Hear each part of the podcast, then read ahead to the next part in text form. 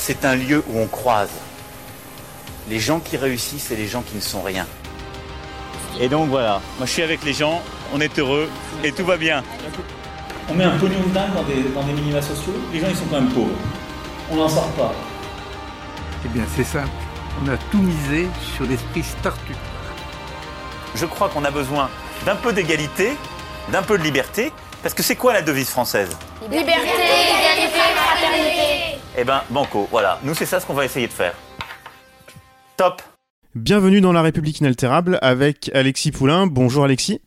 Salut Antoine. Cette semaine, euh, exceptionnellement, deux épisodes, et notamment un euh, aujourd'hui, euh, qu'on voulait vraiment vous sortir, sortir cette interview-là, qui est très, très intéressante. On va pas beaucoup parler, on va écouter l'interview. Avant, je voulais rappeler à nos auditeurs que l'émission de la semaine dernière est toujours disponible, évidemment, dans toutes les apps de podcast et sur lemondemoderne.media. Euh, je le rappelle parce que dans cet épisode, tu t'entretenais avec Éric Andrieux, député européen et président de la commission pesticides au Parlement européen, et il te parlait notamment de l'influence des lobbies euh, de l'agrochimie euh, sur le Parlement européen.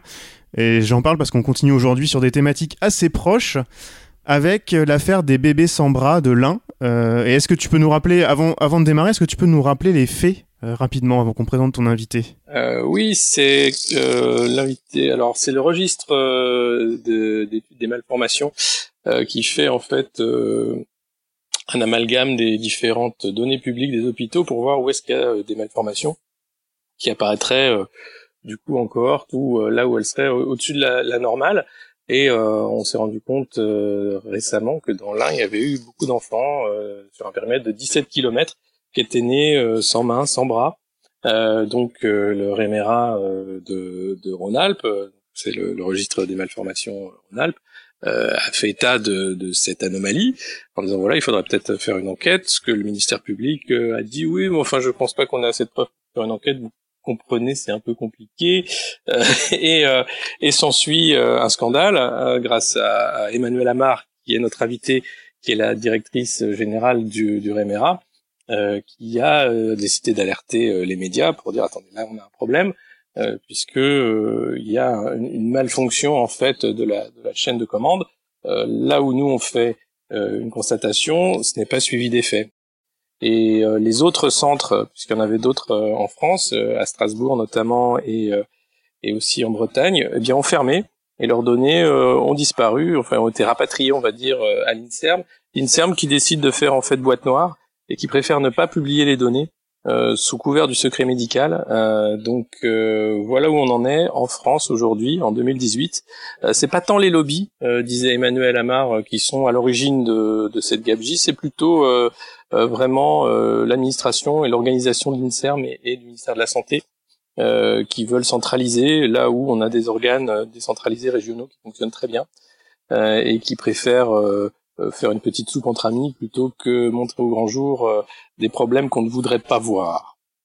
On a beaucoup entendu parler de cette affaire dans les médias depuis quelques semaines, euh, mais souvent euh, un peu à la, surface. Euh, et toi, ce que tu as voulu voir, alors sans spoiler ce qu'on ce qu'on va entendre juste après, parce qu'il y a des choses vraiment incroyables, on peut dire que tu n'as pas été déçu du voyage. À souligner, Emmanuel Lamar, que vous entendrez, a reçu, elle, sa lettre de licenciement mercredi dernier, tandis que l'ancien patron de l'INSERM, Monsieur Lévy, qui est aussi le mari de la ministre de la Santé, lui a reçu un joli pantouflage au Conseil euh, constitutionnel.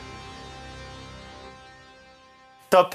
Emmanuel Amar, bonjour, merci euh, d'être avec nous euh, ce matin dans la République inaltérable. Vous êtes directrice générale du registre des malformations en Rhône-Alpes, le REMERA, dont on a entendu parler ces jours-ci suite au scandale des enfants nés sans bras dans l'Ain.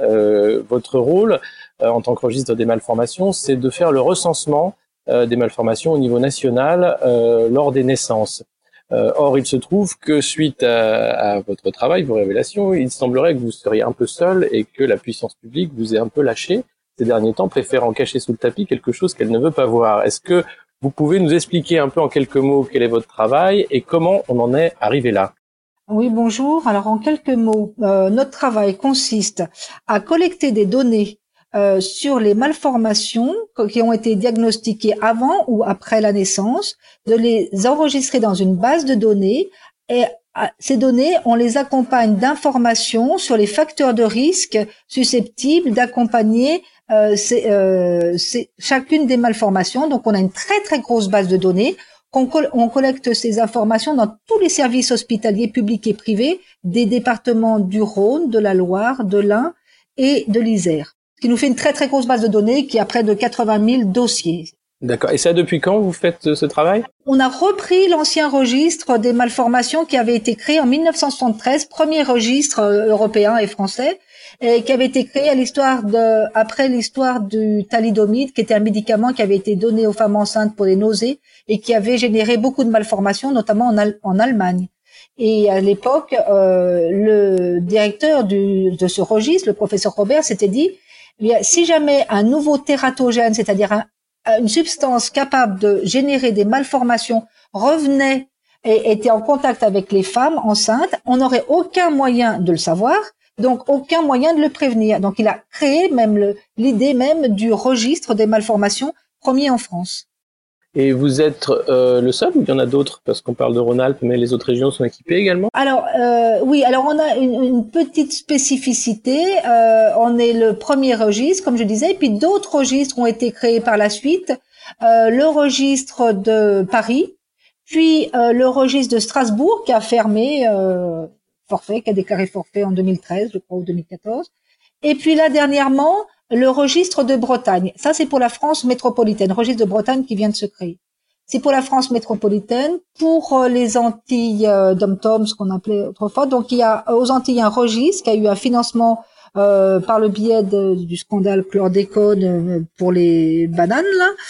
Et pour quand je dis scandale chlordécone, je ne connais pas bien l'histoire du chlordécone, mais c'est suite à ça qu'il a été créé. Et puis aussi à la Réunion, où il y a un registre qui a été créé qui travaille beaucoup sur le syndrome d'alcoolisation fétale. D'accord.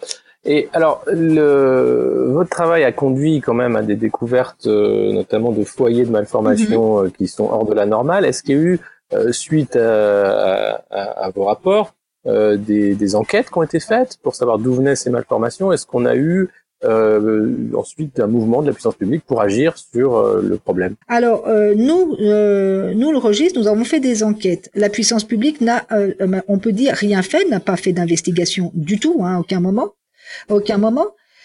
Et euh, non, la puissance publique, on peut dire au sujet de ces investigations qu'elle n'a rien fait. Elle a au, mieux consenti à organiser une réunion en septembre 2016, donc très longtemps après le premier signalement en 2011 pour expliquer pour m'expliquer que euh, ce n'était pas la peine que je continue à les alerter puisqu'il n'y avait pas d'excès de, cas. Il, euh, donc c'est en tout et pour tout ce qu'elle a fait pour la question de ces alertes. Non, elle n'a pas rien fait parce que elle, a, si elle a fait quelque chose, elle, elle a supprimé nos subventions.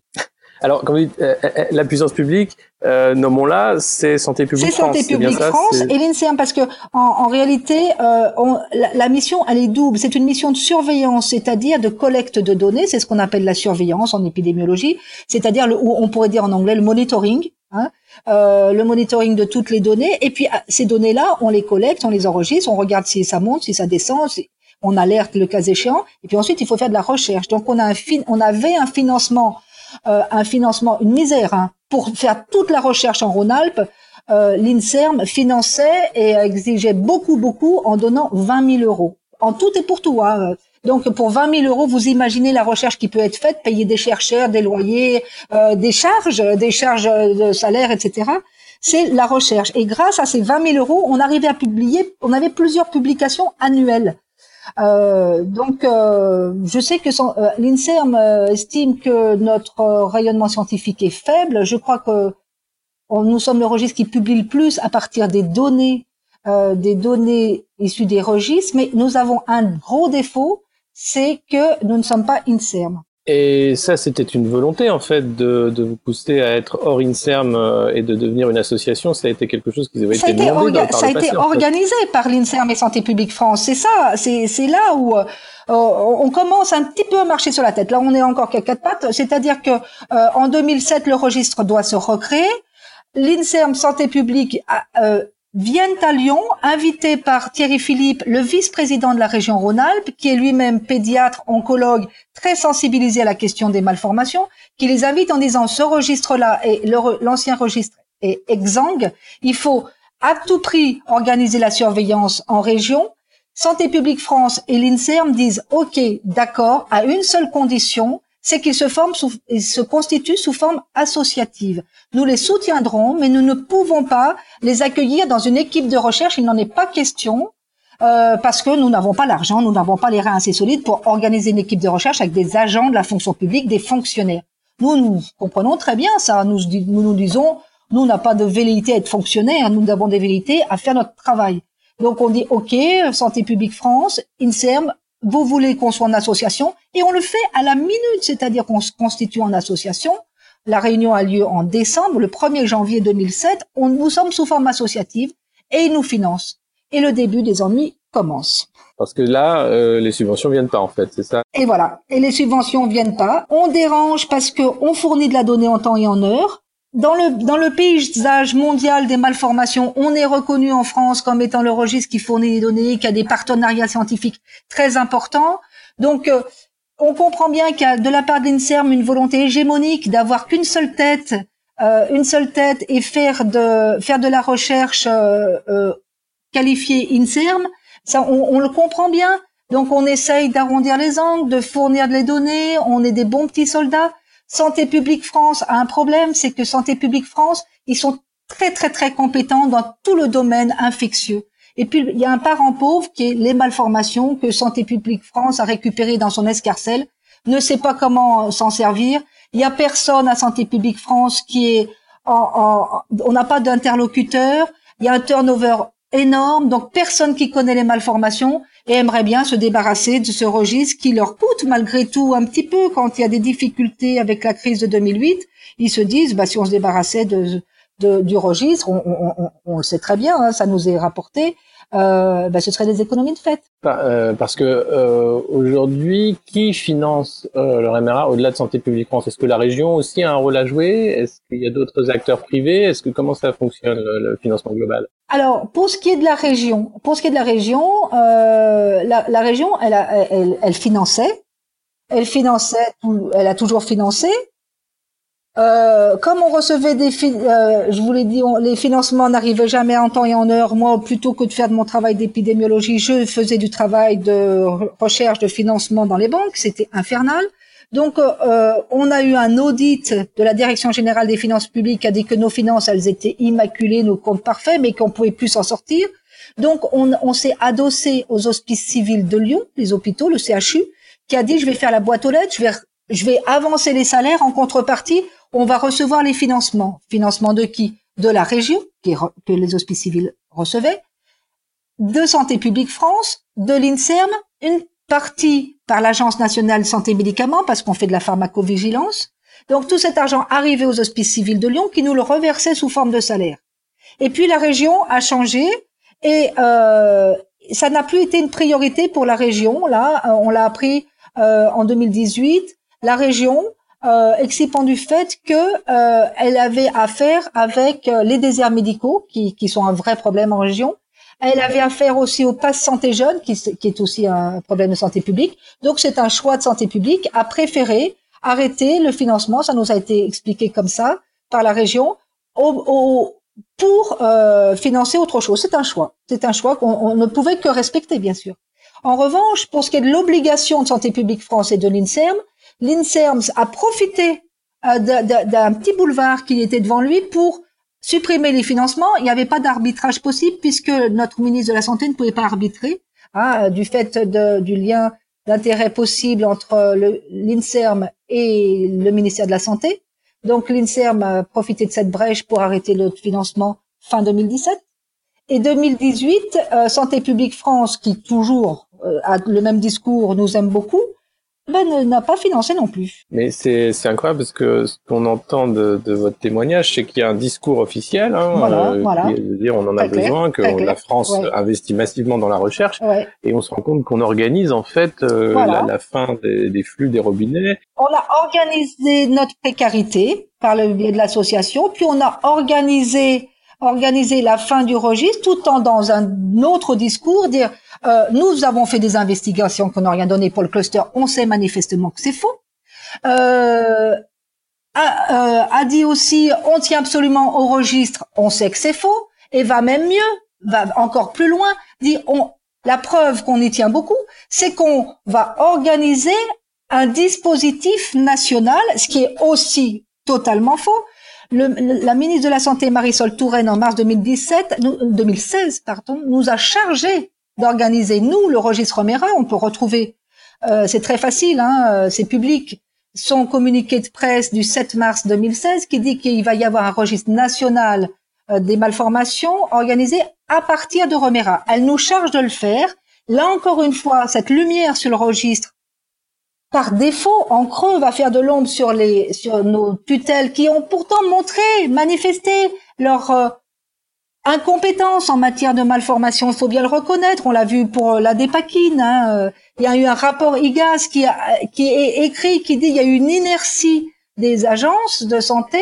Et donc Marisol Touraine nous charge, nous charge de mettre en place ce dispositif Évidemment, euh, Santé publique France et l'INSERM y voient ombrage et, donc euh, le directeur général de la santé en juin, donc euh, quelques mois plus tard, dit à Santé publique France et nous nous sommes tout à fait d'accord, leur dit eh bien, organisez-le. Donc on est en juin 2016, nous sommes en fin d'année 2018 comme par hasard, au moment où on supprime les financements de Romera, Santé publique France communique sur le fait qu'il a il est en train de mettre en place un dispositif national lequel dispositif national est amputé du registre de Strasbourg, est amputé du registre de Lyon et de Rhône-Alpes.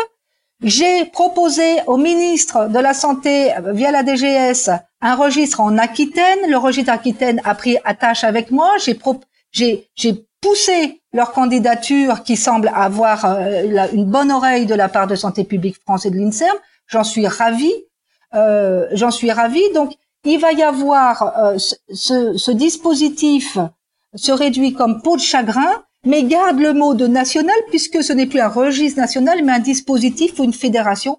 Ce sont des éléments de langage, mais si on est un petit peu sérieux, on se dit à quoi ça rime cette, cette fédération de trois, quatre registres.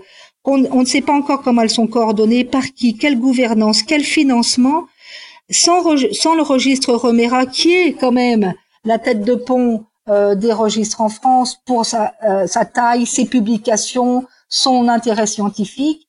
Voilà. Est-ce que euh, c'est la faute à l'organisation centralisée jacobine française ou est-ce qu'il y a une volonté de, de cacher un peu les problèmes? Euh, Je ne sais pas s'il y a une volonté de cacher les problèmes. La volonté de cacher quel problème? Peut-être c'est simplement la volonté de cacher des problèmes internes, c'est-à-dire des parfois, il faut pas chercher, aller euh, chercher le compliqué quand c'est simple. Il y a eu une impéritie de la part des agences. Elle est reconnue, interroger euh, euh, ceux qui ont affaire pour, je parle encore une fois, pour les malformations, les, les maladies euh, non transmissibles. Euh, il y a véritablement une impéritie, une incompétence dans les malformations. On a entendu mais des énormités au sujet de, de ces clusters, des énormités euh, des falsifications aussi de données. Et, et c'est ça qui veut être caché, je pense, avant tout. Plus que, plus que euh, ce qui vient à l'esprit de beaucoup de non contemporains, à savoir les lobbies. Euh, est-ce qu'il y a eu des lobbies? Ça, rien ne me permet de le dire. Tout ce que je sais, c'est ce que j'ai vu, c'est euh, de ces agences, très clairement. Mais qui euh, accompagne les familles euh, de, de, ces enfants euh, qui naissent euh, avec des malformations et qui veulent savoir la vérité J'imagine quand on comprend qu'il y a une récurrence qui est 100 fois plus que la normale, on veut savoir pourquoi dans cette région ça arrive, non? Évidemment, évidemment. Ah bah alors, qui accompagne en tête de ligne En tête de ligne, je dirais, euh, c'est euh, les médecins chargés euh, de, de, des consultations, des contacts et de, du suivi. le premier médecin qui a alerté, euh, dans l'un, ce médecin-là, il a fait. Euh, nous, on n'était pas dans l'un, hein, on, on surveillait pas l'un, on l'a fait de manière bénévole, mais ce médecin, il a fait un boulot remarquable. La cire de l'un, euh, à l'époque, la cellule interrégionale d'épidémiologie de l'un, a fait un boulot remarquable, nous a appelé avec, l'honnêteté de dire, nous, on ne connaît pas les malformations, on, j'allais dire, on vous donne le bébé, c'est une façon de parler, parce qu'en l'occurrence, c'est vrai, mais euh, ils ont fait leur travail à ce moment-là, en 2011. Euh, qui accompagne maintenant, on, on, a ça sur les bras. Nous avons un conseil scientifique au registre qui s'est réuni, qui a demandé à Santé publique France depuis 2014, depuis 2016, euh, a fourni une euh, des conclusions, a fourni des conclusions. Là, là encore, on a un discours qui change. On, on nous ferait croire que c'est Romera qui s'oppose aux conclusions de Santé publique France. Euh, Santé publique France n'a jamais eu de conclusion.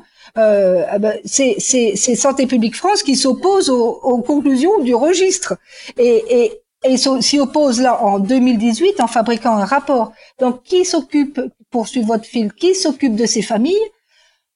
Je dirais quelque chose, euh, je veux pas trop conceptualiser, mais le fait d'avoir le visage des gens en face de nous nous oblige, nous engage notre responsabilité. Santé publique France est très très loin de tout ça. N'a jamais de personnes qui ont connu même des malformations euh, ou ont suivi, traité comme c'est le cas pour nous qui sommes des soignants, euh, des, des, épidémiologistes de terrain. Donc nous sommes obligés, engagés, et c'est nous qui les avons euh, qui les avons accompagnés de loin, de loin, puisque Santé publique France nous a empêchés de prendre contact avec les familles tant que nous n'aurions pas les mêmes conclusions qu'elles. Ah oui, d'accord. Donc c'est pour bloquer euh, complètement la procédure. C'est pour bloquer, mais très clairement, très clairement, très clairement pour bloquer la procédure. Je peux même vous lire la phrase, euh, la phrase de Santé publique France qui dit en conclusion, il est décidé qu'une rétro-information des maires interrogés serait réalisée par Romera avec le support de Santé publique France en présentant, après concertation entre les statisticiens des deux équipes, une conclusion similaire sur l'existence d'un excès de cas. C'est-à-dire qu'il faudrait qu'on leur dise qu'il n'y a pas d'excès de cas. On s'est refusé. Et ça, on, est, on est dans une démocratie. On ne peut pas, nous, on, le bon côté de la précarité, c'est notre liberté de parole, et c'est ça qu'on veut étouffer. C'est incroyable. Mais écoutez, quelle va être la suite euh, de cette affaire et le, le futur euh, de Remera Est-ce que vous allez euh... Alors la suite, euh, nous avons reçu un appel hier des, la, de la, des, RH des hôpitaux de Lyon euh, qui nous a indiqué, qui nous a convoqué pour une pour un, un entretien avant licenciement au 16 octobre 2010, fin des, pour la fin du registre Romera.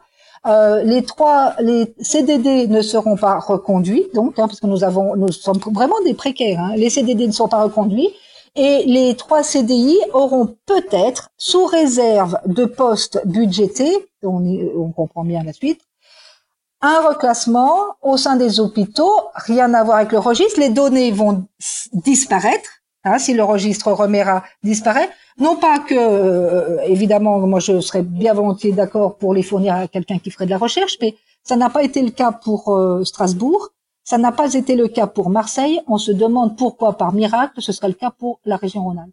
Eh bien, nous, on va suivre euh, cette affaire euh, et continuer euh, avec vous. De... Je vous remercie en tout cas parce que pendant très très longtemps, pendant que c'est arrivé en 2011, 2014, on, on se on se surprenait à rêver, mais si euh, quelqu'un pouvait en parler, peut-être que ces familles pourraient être entendues, peut-être qu'on pourrait faire quelque chose, parce que on n'oublie pas que dans l'affaire, que dans l'affaire ne rien faire, étouffer, étouffer au mot, euh, si il y a eu quelque chose, on est dans le cadre d'un empoisonnement et avoir voulu, et, euh, évidemment, il pourrait y avoir des plaintes dans ce sens-là.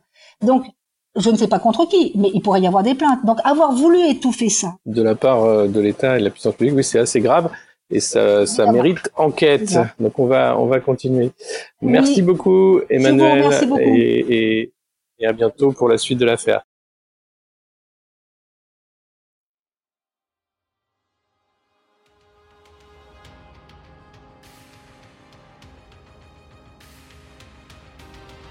C'était La République inaltérable avec Alexis Poulain, une balado-diffusion du monde moderne sur une idée presque originale d'Antoine Gouritin. Retrouvez les épisodes précédents dans votre application de podcast favorite, sur Spotify et sur lemondemoderne.media. Suivez Alexis sur Twitter, poulain2012, et rendez-vous la semaine prochaine pour un nouvel épisode.